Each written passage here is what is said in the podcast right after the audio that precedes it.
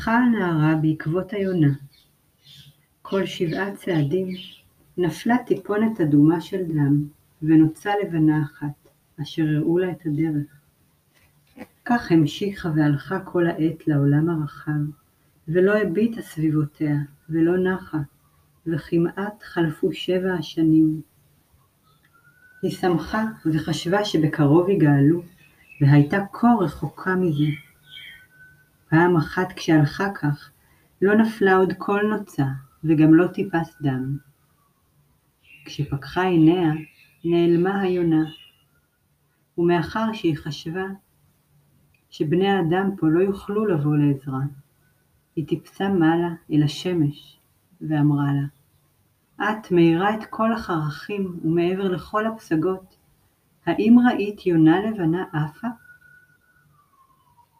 לא, אמרה השמש, לא ראיתי, אבל הנה אתן לך תיבה קטנה, ותפתחי אותה כשתהיי במצוקה רבה.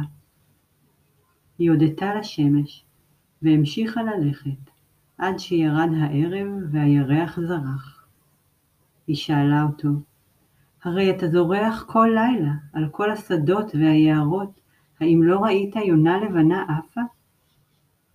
לא, אמר הירח, לא ראיתי, אבל הנה אתן לך ביצה. שברי אותה כשתהיי במצוקה רבה. היא הודתה לירח, והמשיכה ללכת עד שבאה רוח הלילה ונשבה עליה. אז אמרה לה, הרי את נושבת על פני כל העצים, ומתחת לעלים כולם, האם ראית יונה לבנה עפה? לא, אמרה רוח הלילה, לא ראיתי, אבל אשאל את שלוש הרוחות האחרות, אולי הן ראו אותה.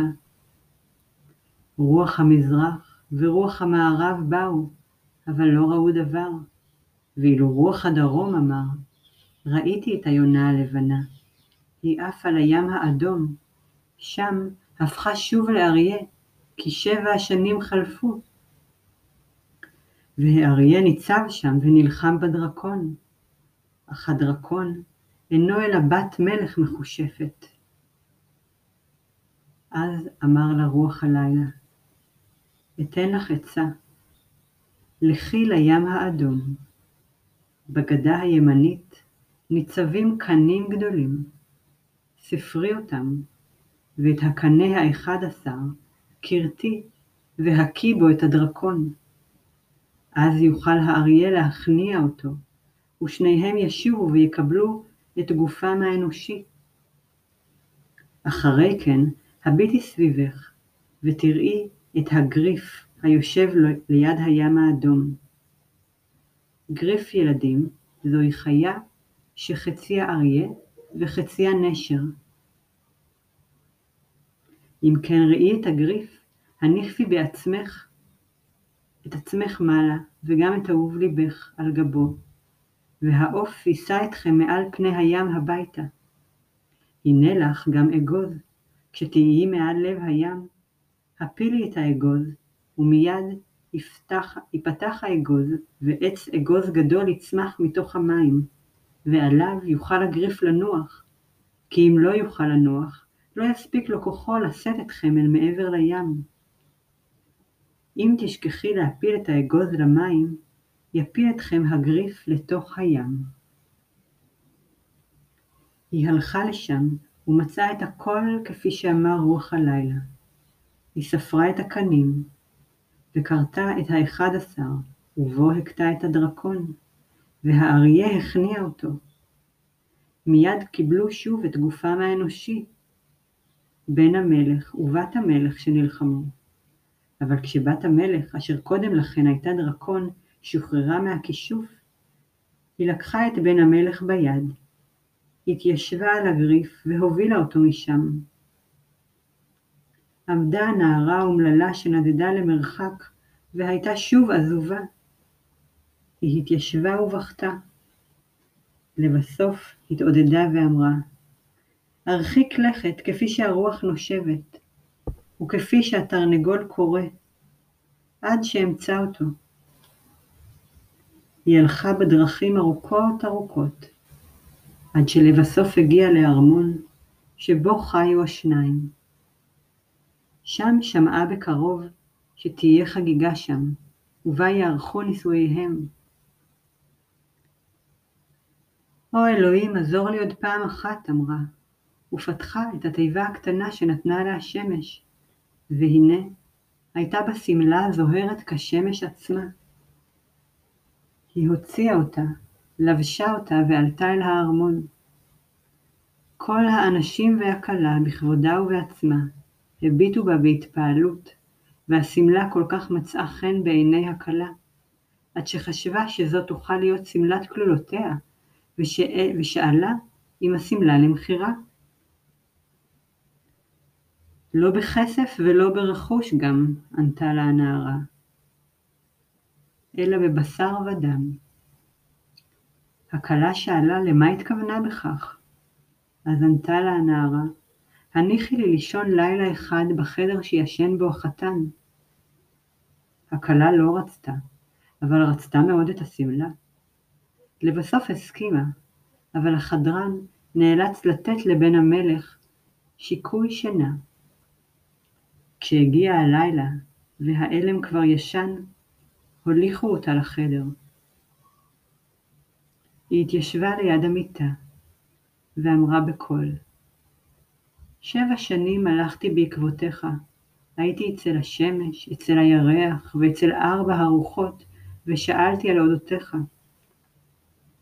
עזרתי לך נגד הדרקון. את כל זה אתה רוצה לשכוח? אך בן המלך ישן עמוק כל כך, שקולה נשמע לו כרחש הרוח המרשרשת בין האשוחים. כשהפציע השחר, שבו הוליכו אותה החוצה, והיא נאלצה למסור את שמלת הזהב. מכיוון שגם זה לא הועיל, נעצבה ויצאה אל האחו. שם התיישבה ובכתה. עוד היא יושבת, והנה נזכרה בביצה שנתן לה הירח. היא פיצחה אותה, ויצאה משם, תרנגולת מטילה, עם שנים עשר אפרוחים, כולם מזהב. הם התרוצצו סביב וצייצו. שבו וזחלו אל מתחת לכנפיה שלהם. בעולם כולו לא היה אפשר לראות דבר יפה מזה. היא קמה והובילה אותם אל האחו, עד שהביטה הכלה מהחלון וראתה אותם. האפרוחים הקטנים מצאו חן בעיניה כל כך, עד שירדה משם ושאלה אם הם למכירה. ושוב ענתה הנערה, לא בכסף ולא ברכוש גם, אלא בבשר ודם, הניחי לי עוד לילה לישון בחדר שבו ישן החתן. הכלה אמרה כן, ורצתה לשוב ולרמות אותה כמו בערב הקודם. אבל כשבן המלך הלך למיטה, שאל את החדרן, מה היו המלמולים והרשרושים בלילה הקודם? סיפר לו החדרן הכל, וגם שנתן לו שיקוי שינה כי נערה מסכנה ישנה, ישנה בסתר בחדר. וגם כי הלילה עליו לשוב ולתת לו שוב את אותו שיקוי. אמר לו בן המלך, שפוך את המשקה ליד המיטה. בלילה שוב הובילו אותה פנימה, וכשהתחילה לספר מה עצוב היה גורלה, הכיר מיד על פי הכל את זוגתו האהובה משכבר הימים, הוא זינק ממקומו וקרא, רק עכשיו באה לי הגאולה המלאה. אני הרגשתי כמו בחלום, כי בת המלך הזרה כישפה אותי, כדי שאשכח אותך. אבל עכשיו הוסר הכישוף המטשטש. אז יצאו שניהם בארמון, מן הארמון אל הלילה. התיישבו על הגריף, אשר נשא אותם מעל פני הים האדום, וכשהיו באמצע, הפילה הנערה את האגוז. מיד צמח עץ אגוז גדול, ועליו נחה הציפור. אחר כך הוליך אותם הביתה, והם מצאו שם את בנם שהיה גדול ויפה, והם חיו מאז באושר עד יומם האחרון.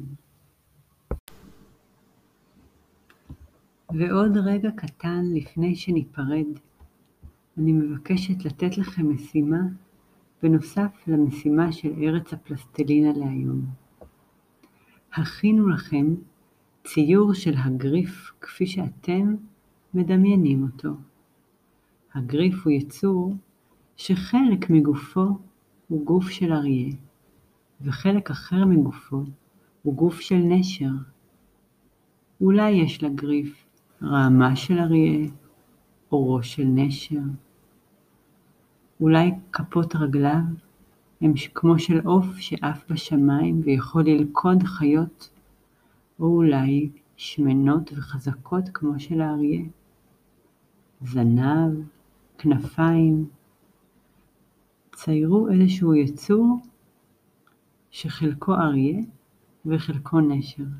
אני אשמח מאוד לקבל את הציורים שלכם. המשך יום נעים.